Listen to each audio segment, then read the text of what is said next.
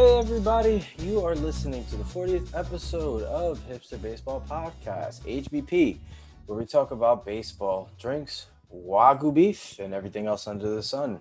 I'm DeCarlo Calloway alongside Dorian. And on today's podcast, we're born in the USA. Checking in on what's happening back in time at Euro 2020. See a Rembrandt painting the way he intended, thanks to the power of science and we marched with George Washington after some beef with the French. So, want to start off this episode like we do all of our previous 39 episodes by talking about what it is that we are drinking while we are recording this podcast. And today, I am sipping on a Heineken lager, which is always a go-to lager, especially on these hot summer days. My goodness, the temperatures and the heat has been ridiculous. And shout out to the people over in the Pacific Northwest who are having to deal with extreme temperatures. Like it's even crazier over there. But at least this Heineken in my hand is uh, helping me feel a little bit cooler on an otherwise hot day. So what's going on with you, Dorian? What are you drinking this beautiful afternoon? Carlo, happy Fourth of July. Happy over the hill. By the way, this is this is our 40th episode. We are now officially over the hill in when it comes to podcasting. You know, no one uses that anymore. No one says over the hill. At least no, at because least the line has been pushed but, back so much. Because like when you're like 50, a lot of the time healthier. people are yeah, they're healthier. They're not really like old anymore. Like it was one point when people hit 50, it was almost like, oh my god, you maybe have 10 years left. You know, so that's true. So on the 4th of July, we're both drinking beers because it's hot as heck all over the United States, especially the poor people in the, the Pacific Northwest and also our friends in Canada. Cheers to the Stars and Stripes. So the flag. I'm drinking a beer called Tiny Purple Fishes. It's a Belgian style amber ale in a 32 ounce crowler from a local American brewery called Mobtown Brewing Company in Baltimore, Maryland. I'm gonna have a drink right now one of your esteemed hosts has spent a good amount of time in Baltimore, and I know he loves More, the, the home of the Ravens, the home of it's Robert. the home of the Wire, man. Don't get it. Home of the. I, I was about to get there. Charm City. You know, we are big up, fans of the Wire. Thumbs down. Represent that V-tail. Shout out to all our people out in Baltimore. Nah, I actually went out. I went to college in Baltimore, and it's one of those cities that you like. If you're from there, it's it's home. You're you know you're always gonna it's gonna have a certain level of uh, nostalgia for you, and if you spent time there, you develop a certain level of nostalgia as well too. So, I love that town.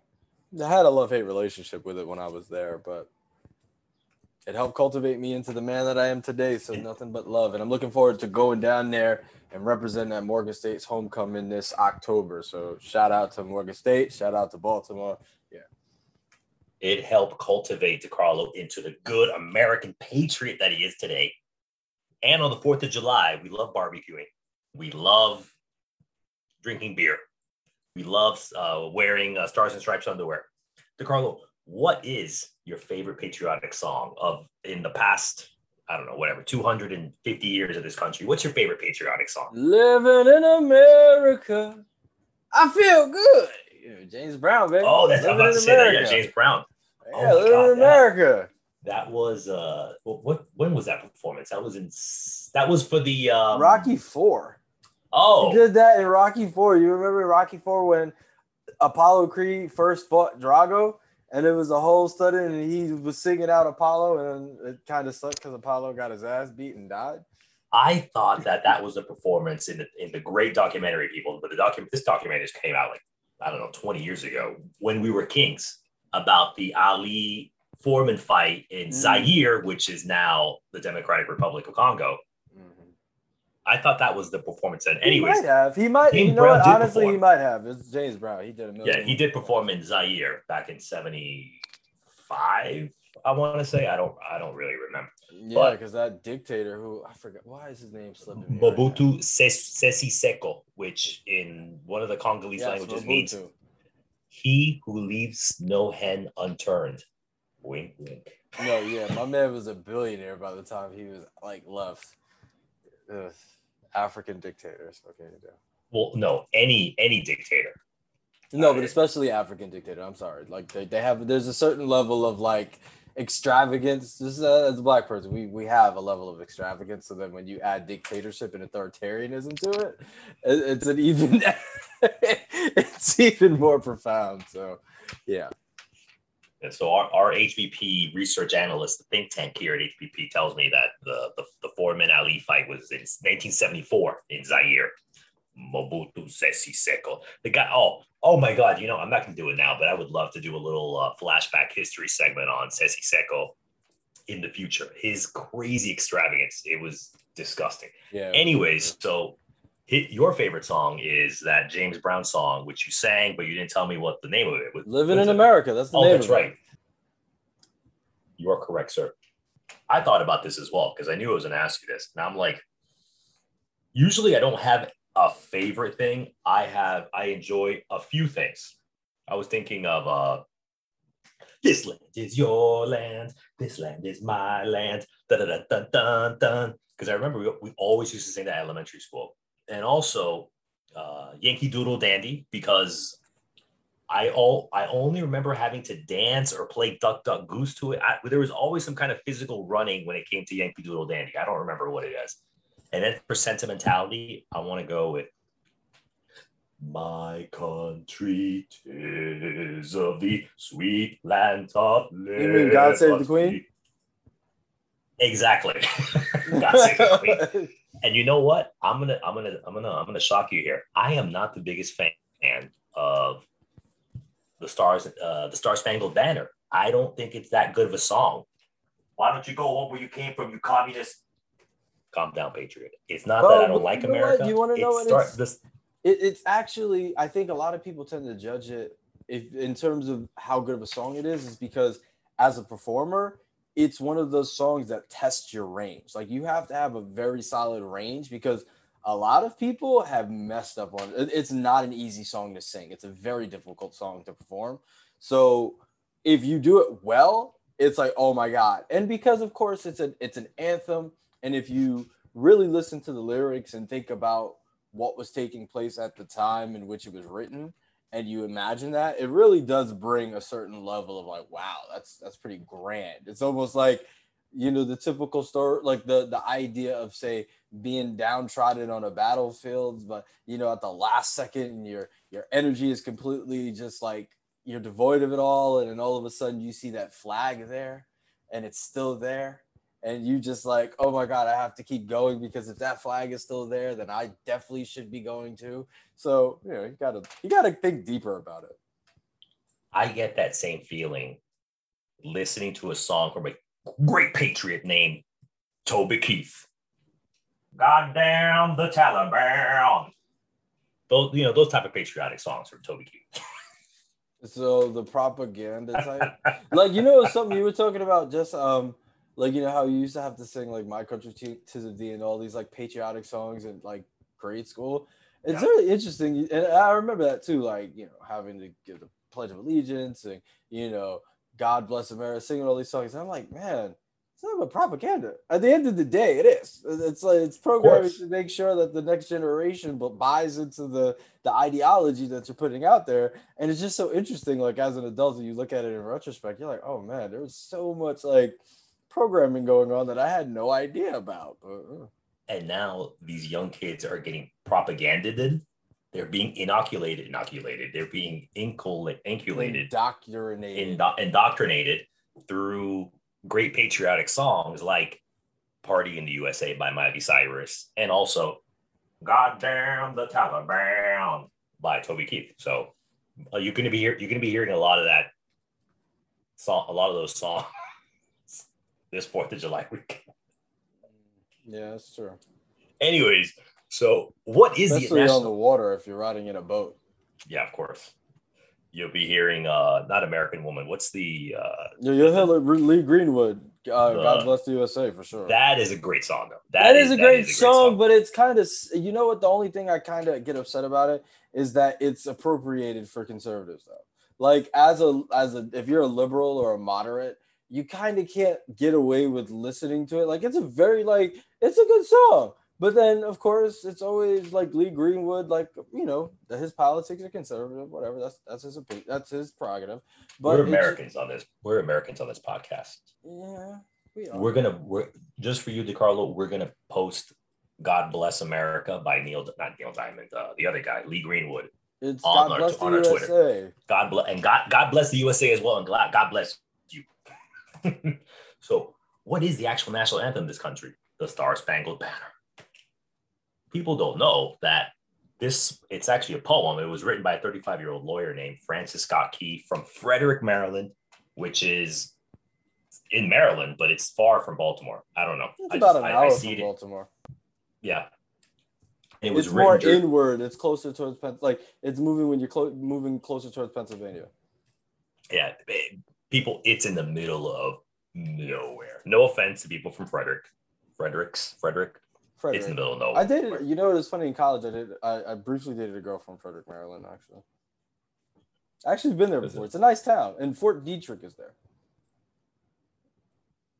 God bless Fort Detrick. God you know, bless you know Fort, Fort Detrick, Detrick right? town, the place of liberty. No, I've never, well, no, I've never heard of that. No, you Fort Detrick. That's where like the U.S. keeps all of its uh, bioweapons.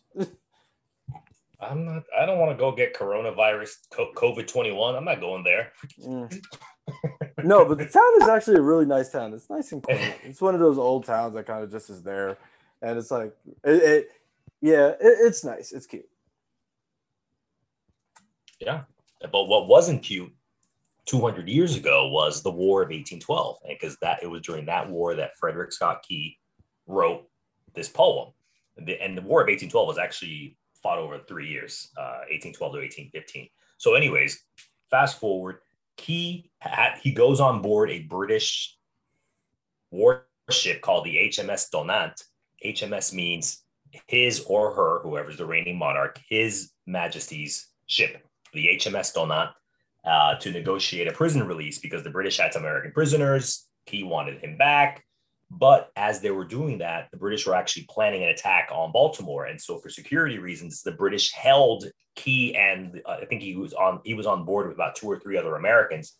So of course, because they would have let him, if they would have let Key and his party go, they would have warned the Americans that the British were going to bomb them. So as we know, Key watches the bombardment of Fort McHenry the night of, the, of September the 13th to the September 14th in 18 in September of 1814 it must have been a beautiful actually it must have been it's like it, it's, it's crazy to think. It must have been a beautiful baltimore night in september while he was watching the british bombard fort mchenry.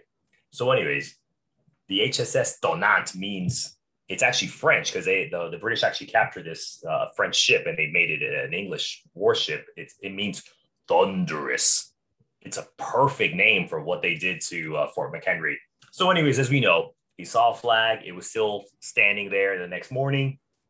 And he had a, and he, as he's watching this, he's getting inspired.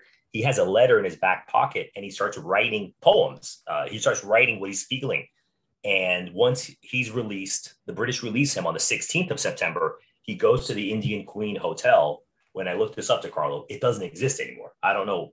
You know, unfortunately, Baltimore is one of these post-industrial cities where a lot of the beautiful old buildings are gone. But he ends up spending the night at the Indian at the Indian Queen Hotel in Baltimore, and he completes the four verses of the poem. And today, it's it's uh, it's a poem, and the the ly- the lyrics were set to a song called the An- Anacreon in Heaven, which is actually a British club song way back from the 18th century. And when it comes to baseball, because of course, for this is Hipster Baseball Podcast, HBP, we always have to stand for the national anthem at the beginning. Baseball was actually the Star Spangled Banner was performed at a baseball game the first time in 1897 in Philadelphia. So it's been a good while, but that it wasn't a tradition until World War II, which is 50 years later, that started playing the Star Spangled Banner at every baseball game. And actually, DeCarlo, even though we're saying that maybe Party in the USA American Woman by the Guess Who, uh, Goddamn the Taliban by Toby Keith should be the national anthem. Actually, the unofficial national anthem was this song called Hail Columbia, not the country Columbia, but like the university in, in, in Morningside in Manhattan is Columbia, C O L U M B I A. And I'm also going to post that on the on the Twitter handle so you guys hear what that says. Because do you guys hear what it would have been if that would have been our national anthem? So, but uh, and they still use "Hail Columbia" today. By the way, people, that is the song of the vice president. So the vice president shows up to an event before he or she comes out. They play "Hail Columbia," and I, and you will listen to it on the Fourth of July when I post it on the tweet. So Carlo, we told everyone what our favorite patriotic song is, but what's your favorite rendition of the Star Spangled Banner? I would have to say Carl Lewis's rendition and Michael Jordan's sister's rendition. And I'm No. being completely facetious. They were terrible. Like, I mean, it's so bad. I, I remember this old uh was a sports center clip when they showed him and he was singing he was singing the national anthem, I think, to open a Nets game. And you could see like Derrick Coleman and Kenny Anderson cringing as he's singing. He's like, oh, oh, and he's like, he's trying to hit the, the high note. He's like, when the Rockets now, like it did this like heart, it, it like broke out, and he said, "Oh no, yeah, hold on, I finished yet." It was Yeah, that was back. Yeah, that was back in '93. You're right. With the when the Nets were playing the Bulls.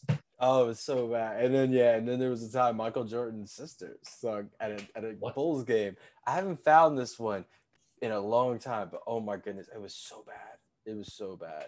Um, but otherwise, in terms of say like actually good renditions, Whitney Houston, of course, no doubt about it. Super Bowl 1992. 1991, my friend. Oh, 91. Uh, 91, January 90 I was in, 1991. I was in the right ballpark, whatever.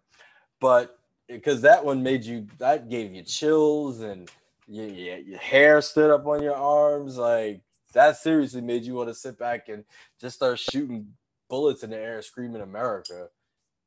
That was a very patriotic time in this country, and not in a bad way. not Desert like how it Storm, is now. That was Desert Storm in uh, it was Operation Desert Shield, and then it became Operation Desert Storm. And General Schwarzkopf was the the, the commanding officer of, of American forces in the Middle East, Stormin' out of Saudi. Arabia. Stormin' Norman, great man. I don't know if he's still alive. No, I know he had a heart issue a lot. He's dead. He Oh, died like five Well, years ago. we well we love general schwarzkopf here uh, as, as most great americans do and uh, that was a very patriotic time and that was honestly the last i think that was the last foreign conflict that the, the entire country was behind because it was for i don't want to say a good reason but it was for an actual good cause for a change anyways let's not delve too much into politics my facetious favorite rendition of the Star Spangled Banner was Fergie's song, uh, Fergie's national anthem from the, the Black Eyed Peas back in 2018. That's the one, DeCarlo. Everyone had like, I think, was this before memes or just at the cusp of how memes just took over social media?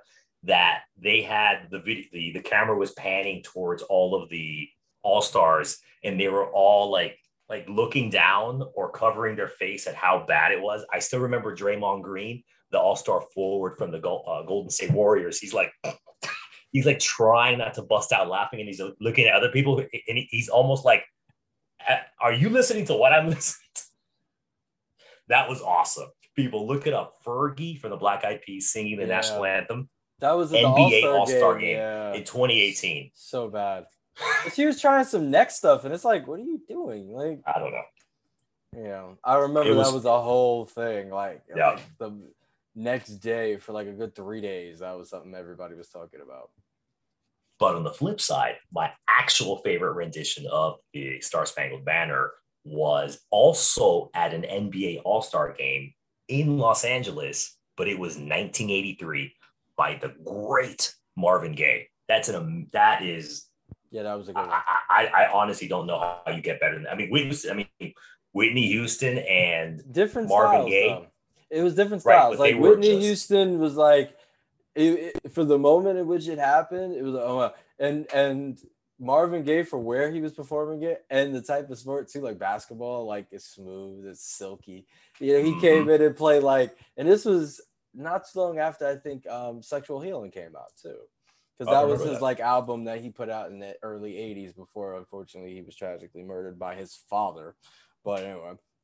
Um Yeah. That's so, crazy. but yeah, that was that was one that most critics would say those are like the top two. Most people would say in terms Absolutely. of Star Spangled Banner renditions. Absolutely. So, listener, our friend, if you, when you are playing the Star Spangled Banner by Marvin Gaye to start your grilling this weekend on the 4th of July, when you're playing your Toby Keith to make sure that you're going to go, damn the Taliban. God damn the Taliban.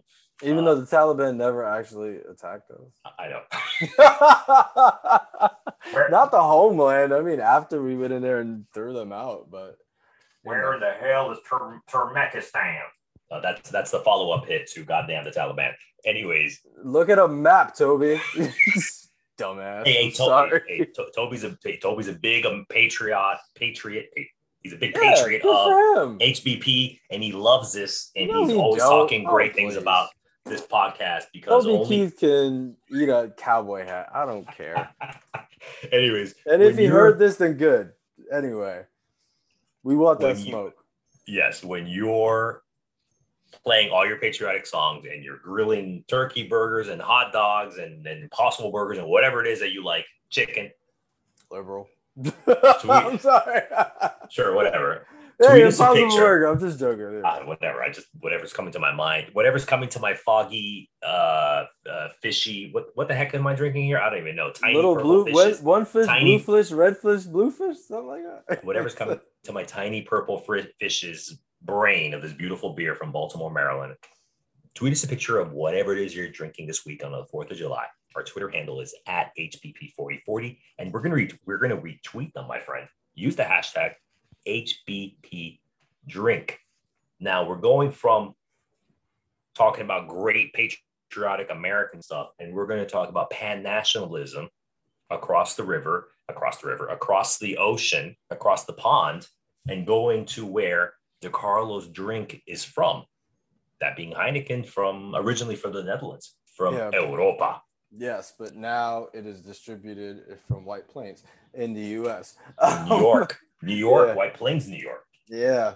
So we're going back in time to Euro 2020, which is actually taking place now. So we just completed the round of 16. Did you happen to see any of the games? The last game I saw, uh, I uh, I saw Portugal play Belgium. That was what? Yeah, I- that, I, I saw Earlier in the week was play like it was well, no, last week. It was yeah, because it was last week. Um, uh, it was a knockout game. It just yeah. Yeah, yeah, it was. Uh, yeah, that's the last. That's the last match I saw. Yeah, so as from that game, Belgium won one nothing. So Portugal is out the reigning, who were the reigning European champions, last time winning it in 2016. Um, so Cristiano Ronaldo is out. It'll be interesting if this this might be his last Euros, considering that he is 36 years old, but he's still better than most players who are like- professionals. so For mortals, as he's still like 25 for actual mortals. yeah, for mortals. But at the same time, it's like, what does he really want to do? And where's he going to go play? Because there's only so, like, there really isn't a lot of teams who could afford him. And he's dominated in every league. I think the only ones he hasn't played in is the French league and the German league. So, um, I think, he, yeah, he'd be better off playing in the German league than the French league. yeah, he would be. But I don't know if it would suit his style of play, though. But then again, who knows? They would say the same thing about Italy, too. Um, so he's out. Then we also had some really interesting upset. So for one, Switzerland knocked out France on penalties. So the world Insane. champ, yeah. So the world champs are out. Incroyable. Yes, and and the crazy thing was it was um, uh, Mbappe who was up, and his shot got saved. So he essentially lost it for the team. I mean, he didn't lose it for the team, but yeah, they lost. So France is knocked out of the competition. England, England, they beat Germany and they moved on. And it was actually a really, really good game. But Germany, they, I mean, it was pretty obvious from the beginning of the, the tournament that Germany didn't have it.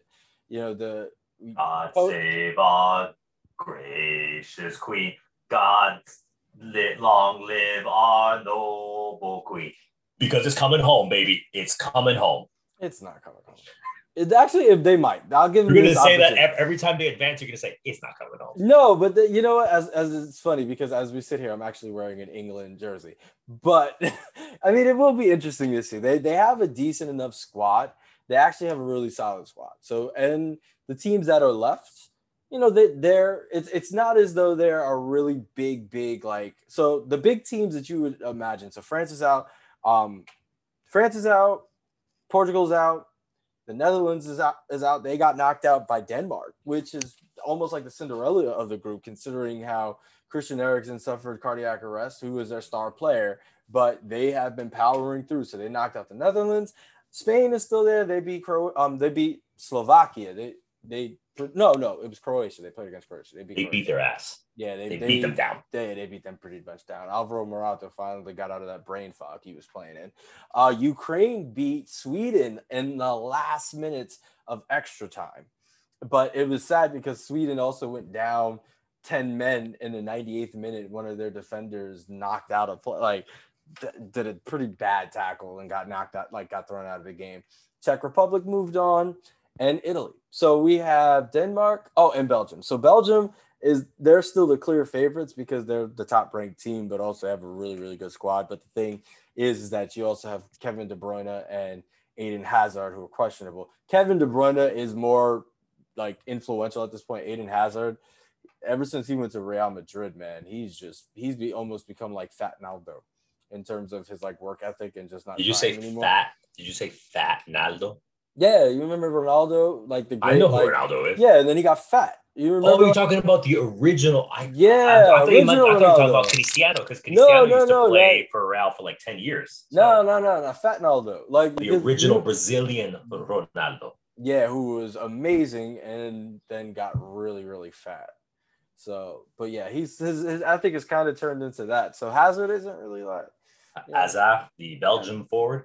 Yeah, Okay. His brother is actually playing better than he has in the past mm. couple years. So it'll be interesting to see what happens in the quarterfinals. But the the the the the tournament is progressing well, and that's pretty much all we got to say about the the Euro. So we're about to fast forward back to 2021 and let Dorian tell us a little bit about our sponsors for today.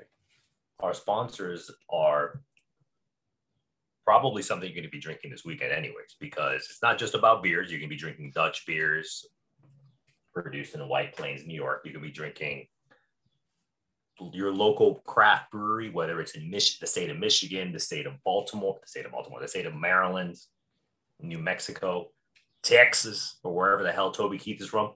We, we love you, brother. Uh, that was my, my, my, my horrible Hulk Hogan. Anyways, we need to pay some bills here, people we want to thank Tres Comas Añejo Tequila. And I know how much Americans love that tequila, baby. When you have to spell billions with an M, pour a shot of Tres Comas. It's the go to fine liquor for those who are looking to rebillionize. When your investment in Pied Piper pays off, celebrate with Tres Comas Añejo Tequila tequila makes you a little crazy. Oh yeah. sometimes totally sometimes you don't need to drink to be kind of kooky in the brain to make beautiful things. Yeah, that's true. And so today we want to talk about something that came up interestingly enough, especially in the, uh, when it comes to the art world. So I don't know if anybody's heard. So there was this painting called the Night Watch, which was created by the great Dutch painter Rembrandt. And it's been restored utilizing artificial intelligence. So, so let me first kind of give you an overview. So, Dorian, you ever heard of this painting before? Yes, of course. Everyone has heard of. Wait. No, I, I know you've heard of Rembrandt, Nights. and that's Van Gogh, man. Really? Sorry, i have been drinking. What? What? Oh, Rembrandt. Okay. Uh, the Night Watch. Uh, doesn't ring a bell at, at the moment, but oh, tell me more about it. All right. So back in the 18th century, so the 1700s, um, there were sections of this painting, the Night Watch, that were cut off. And it was kind of crazy because this is how much that people really didn't value art. So, all right. So this fifth year, 1715, the canvas, and it was huge. It was a big canvas. It was cut down on all four sides so that it could fit on a wall between two doors in the Amsterdam town hall. So the, the the people who were living at this time said, you know what? Eh, it's a little too big. Let's just cut it down so we could get it on this wall. And so it's completely like degraded how the painting was and essentially taking away the vision of Rembrandt. And as a result, like these pieces were lost. And you know, the trimmings, like the trim painting itself has been housed at the Rijksmuseum. Um, my Dutch isn't great, so it probably sounds bad. And it's been like on display in the Gallery of Honor. But now artificial intelligence with this new technology, which includes scanning, excuse me, and AI, they've reconstructed the severed parts and hung them next to the original to give an idea of how Rem- how Rembrandt would have intended the painting. So the people at the time were like, "All right, it's too big, cut it down." Rembrandt had a different vision, which of course any artist, if he would have known this, it would have probably like hit the fan because artists are extremely sensitive about their art.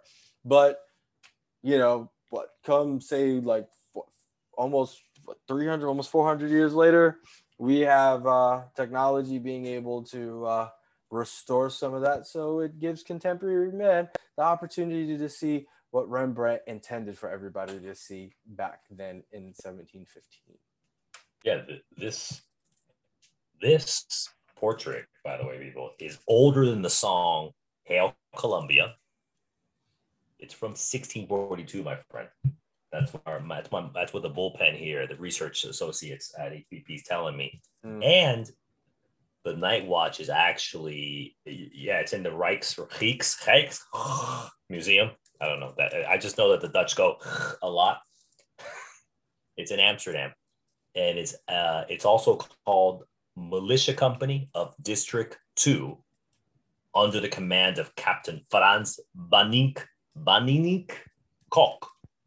I totally messed that up, so forgive us, any of our Dutch listeners and uh, it's very it's a very dark not like dark as in menacing but it's just it's a lot of black and for those of you who are painters or enjoy great paintings black is the hardest color to paint with because it basically just wipes everything out or the, the very it's almost it's like a black hole like it just sucks all the lighting out so it's incredibly difficult to paint that's one. It, black is not is, is usually not a color that that you will be painting with if you take some intro or even mid-level painting classes. Uh, black is very very difficult, but not for a great master like Rembrandt. So go online if you're not in or if go online or take a take a flight to Amsterdam. You know, get get your shots or or, or don't or just go to Amsterdam, wear your mask, and you'll see this beautiful the Night Watch. And here I was thinking it was Van Gogh. but speaking of Back to the Future, I'm so I'm, I'm drinking right now, people.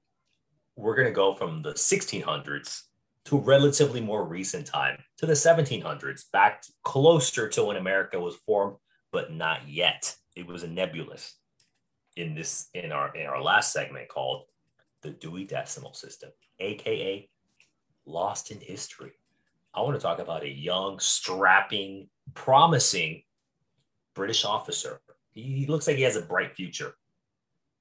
A young man by the name of Colonel George Washington. And we're going to tell Colonel Washington, don't have a cow, man. we're going back to the year 1752. DeCarlo, what in the world were you doing in 1752? Just dating in somebody else's DNA in somebody else, in that person's DNA, in that person's DNA, in that person's DNA. Exactly. Yeah. Exactly. But in 1752, there was a 20 year old man who took an oath of allegiance because he, he was loyal to his king that he loved, King George II, and he became an army officer in the Virginia militia. This young man was called George Washington. So, who cares? This is why you're going to care the governor of Virginia at that time, Robert Dinwiddie, he was really concerned that the French, because remember, um, there was no 13 colonies back then. It was just a British, it was a British colony. So they were concerned that the French were building forts along the Ohio River. No, there were colonies though. No, that's what I'm saying. No, there was no America. It was yeah, it was the, the 13 colonies. colonies. Yeah, yeah. That, I thought you said there were no colonies. I'm like, there were colonies. No, but I, I could have said that. I could have said that, but thank you for, for potentially. Yeah, that got me. I was like, eh. But yeah, so, no states. Absolutely. So the French were building uh, forts along the Ohio River because they said, "Oh, this is part of uh, Louisiana, which is Louisiana," and uh, and Governor Dinwiddie was like, "Uh, uh, uh, uh no, uh, no, no, no, no." He goes, "You must stop this because also the the Anglo Company called the Ohio Company was scouting that part of the Ohio River for its fur trading business. But Governor Dinwiddie was a shareholder in the Ohio Company. People, can you talk about ethics? Can you talk about conflict of interest? He would have immediately been investigated. The Wall Street Journal no, would have been all over have. this. No, he oh, wouldn't have. He yes, would have gotten away today. Not even. Today. Not even. Oh. Not even. Anyways, it would have came out only if he would have pissed somebody off, and then that would have been revealed. But come on, there's so many, so much nefarious, dirty crap that goes on that most people don't be for it.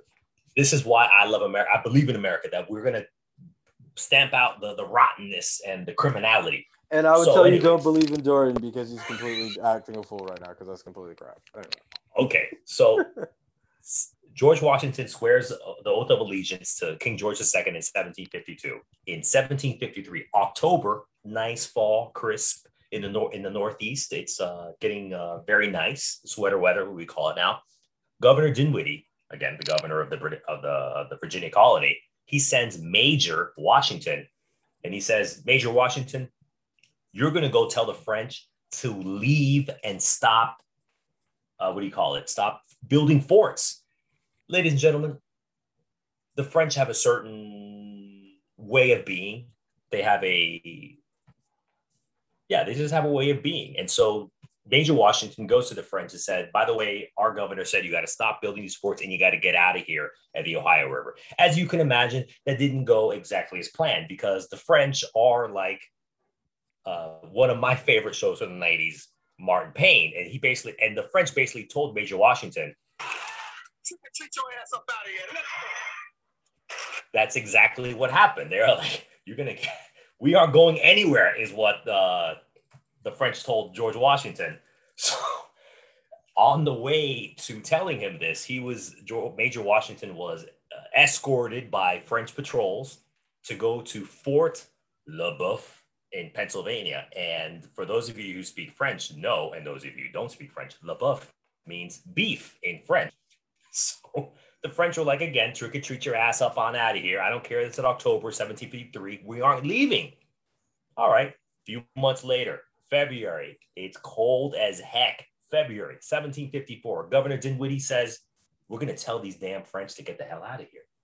And he promotes Major Washington to Lieutenant Colonel. And he says, Lieutenant Colonel Washington, you're going to go to the French and give them an ultimatum. Ultimatum. Ultimatum. You better get out of here. And as you can imagine, the French didn't really care. What they basically told Lieutenant Colonel Washington was, in your general direction. Yeah, so that was uh, very rude of them. By the way, people, that I fart in your general direction, that's from the, the classic 1975 film Monty Python. Monty Python and the Holy Grail. So Lieutenant Colonel Washington says, okay, the French are being uncooperative. And so he decides to build Fort Necessity in Fayette County, Pennsylvania. It's nothing fancy. It's just one hut surrounded by a ring of logs. The French set a raiding party to, and the, they heard about what Lieutenant Colonel Washington was doing. And so the French DeCarlo, these are gangsters. The French were straight up like the wire. They go around and they're like, oh, someone's coming in on our territory. They go around intimidating people and saying anyone they know who speaks English, they go around threatening them. One of those farms that they threatened was a good friend of Lieutenant Colonel Washington, a man by the name of Christopher Gist. The French went to him and said, if you don't leave this area, we're going to kill your cow la. People, this is the agricultural times. Like your farm animals are your way of living. Yep. Christopher Christopher Gist goes to Fort Necessity and says, "Hey, buddy, Lieutenant, my, my, my buddy George, Georgie, G Dog, the French just called. The French soldiers just came to me and said, if I don't leave the area, they're gonna kill my cow." cow is vache, and of course, a cow ultimately turns into beef. Le boeuf equals beef. So Lieutenant Colonel Washington said, "Oh hell no, you're not going to mess with my friends. This is these are my people." A few months later, on the 28th of May, Lieutenant Colonel Washington leads a raiding party with some allies from the Native American tribes, and they ambush a French camp. They kill 12 French soldiers, including a diplomat, and 23 other Frenchmen were captured as uh, were just captured as prisoners of war. The French later said that the dead men were scalped. You know how the you know we all learned this in, in, in school. We, all learned this in school. So the French accused Tanacharison, a Seneca tribe leader from New York. He's actually he's actually from Lake Erie. Tanacharison of scalping the French. And so the French, they want revenge. Wouldn't you want revenge, DeCarlo? Yeah. I mean, of course they're gonna want revenge. If, it's, if it's your a friends matter were of scalped, It's a matter of. I mean, this is all pretext just to be able to go in a fight with them anyway. That's such a. It's an old school way of being able to do it, and then of course they got to retaliate, which they end up doing. Lieutenant Karasin said, "Look, man, this is the, you brought this upon yourself, French, because you boiled and ate my father." It remind what, what's that? What's that movie? Um, the uh, that fantasy movie. It's oh my god, I'm, I'm losing it right now. It's the one where the the father goes to the guy from uh, Fred Savage as a young kid. Remember, he stays home from being sick, and he tells him that grand tale of that famous line of uh, "I am blah blah blah," and you killed my father. Doesn't ring a bell. Andre the Giant was in it. Oh, the Princess Nothing. Bride. The Princess Bride. It- that's what it basically is. That's he. The Native American from the Seneca tribe, is using the Princess Bride, uh, the Princess Bride logic of "you killed my father, now I'm going to kill you." so, so, anyways, Washington and his boys from the Seneca tribe, they scalp these guys, they kill them. The French are mad. On the 3rd of July in the summer, 1754, 3rd of July, that sounds oddly familiar. The French, uh, the French, the French attacked Fort Necessity, and the French commander said, "Washington, you better surrender, or our Native American allies are going to scalp you and all your boys, including Christopher Gist, and we're going to go scalp that damn cow that started this whole thing." Washington was like, "Let me consider this." While he's considering this surrender offer, his own militia, the, from the Virginia militia, breaks into the garrison of the fort and end up getting drunk, just like you, my friend, are going to be doing this weekend, off of the rum. And Washington told them, do not drink. And of course, they broke in and they drank it all. Ultimately, Washington signed the surrender document, but it was in French. And the, the document stated that Washington himself was culpable, was responsible for the death and the scalping of the French soldiers.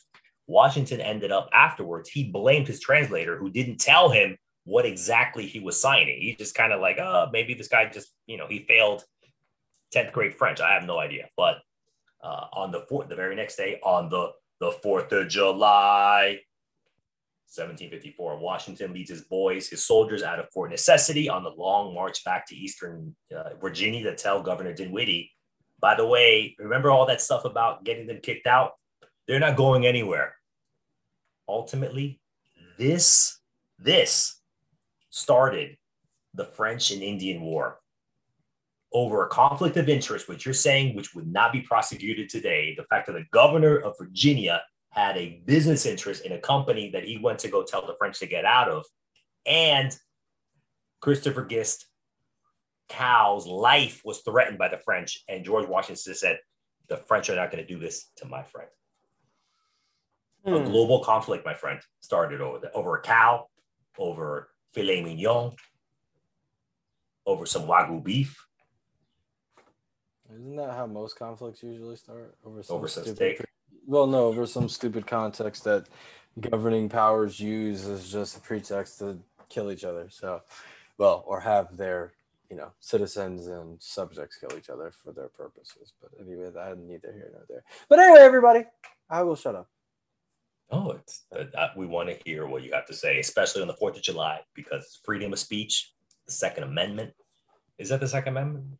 No, it's the First Amendment, bro. Okay, sorry. The Second Amendment is the uh, is the thing that helps goddamn and kill the Taliban. Ladies and gentlemen, happy 4th of July. Have a great time with your friends, with your family, whether you're drinking or whether you're not drinking, with your pets, whoever it is. Tweet us a picture of how you are celebrating the 4th of July and we'll retweet it. Our Twitter handle, again, is at HBP4040. And if you're sending a picture of your pet with an American hat on, with whatever it is that you're doing, use the hashtag HBPets, HBP ETS. All right, everybody. Want to thank you guys for listening. That's a wrap on our 40th episode. So make sure that you subscribe to the podcast and give us a review. We'd love to hear your feedback. You can find us on Spotify, SoundCloud, Apple Podcasts, and Google Podcasts. Follow us on Twitter at HBP4040, and our drinks will be in the show notes. Make sure that you join us next time for a brand new episode of HBP Hipster Baseball Podcast. Peace.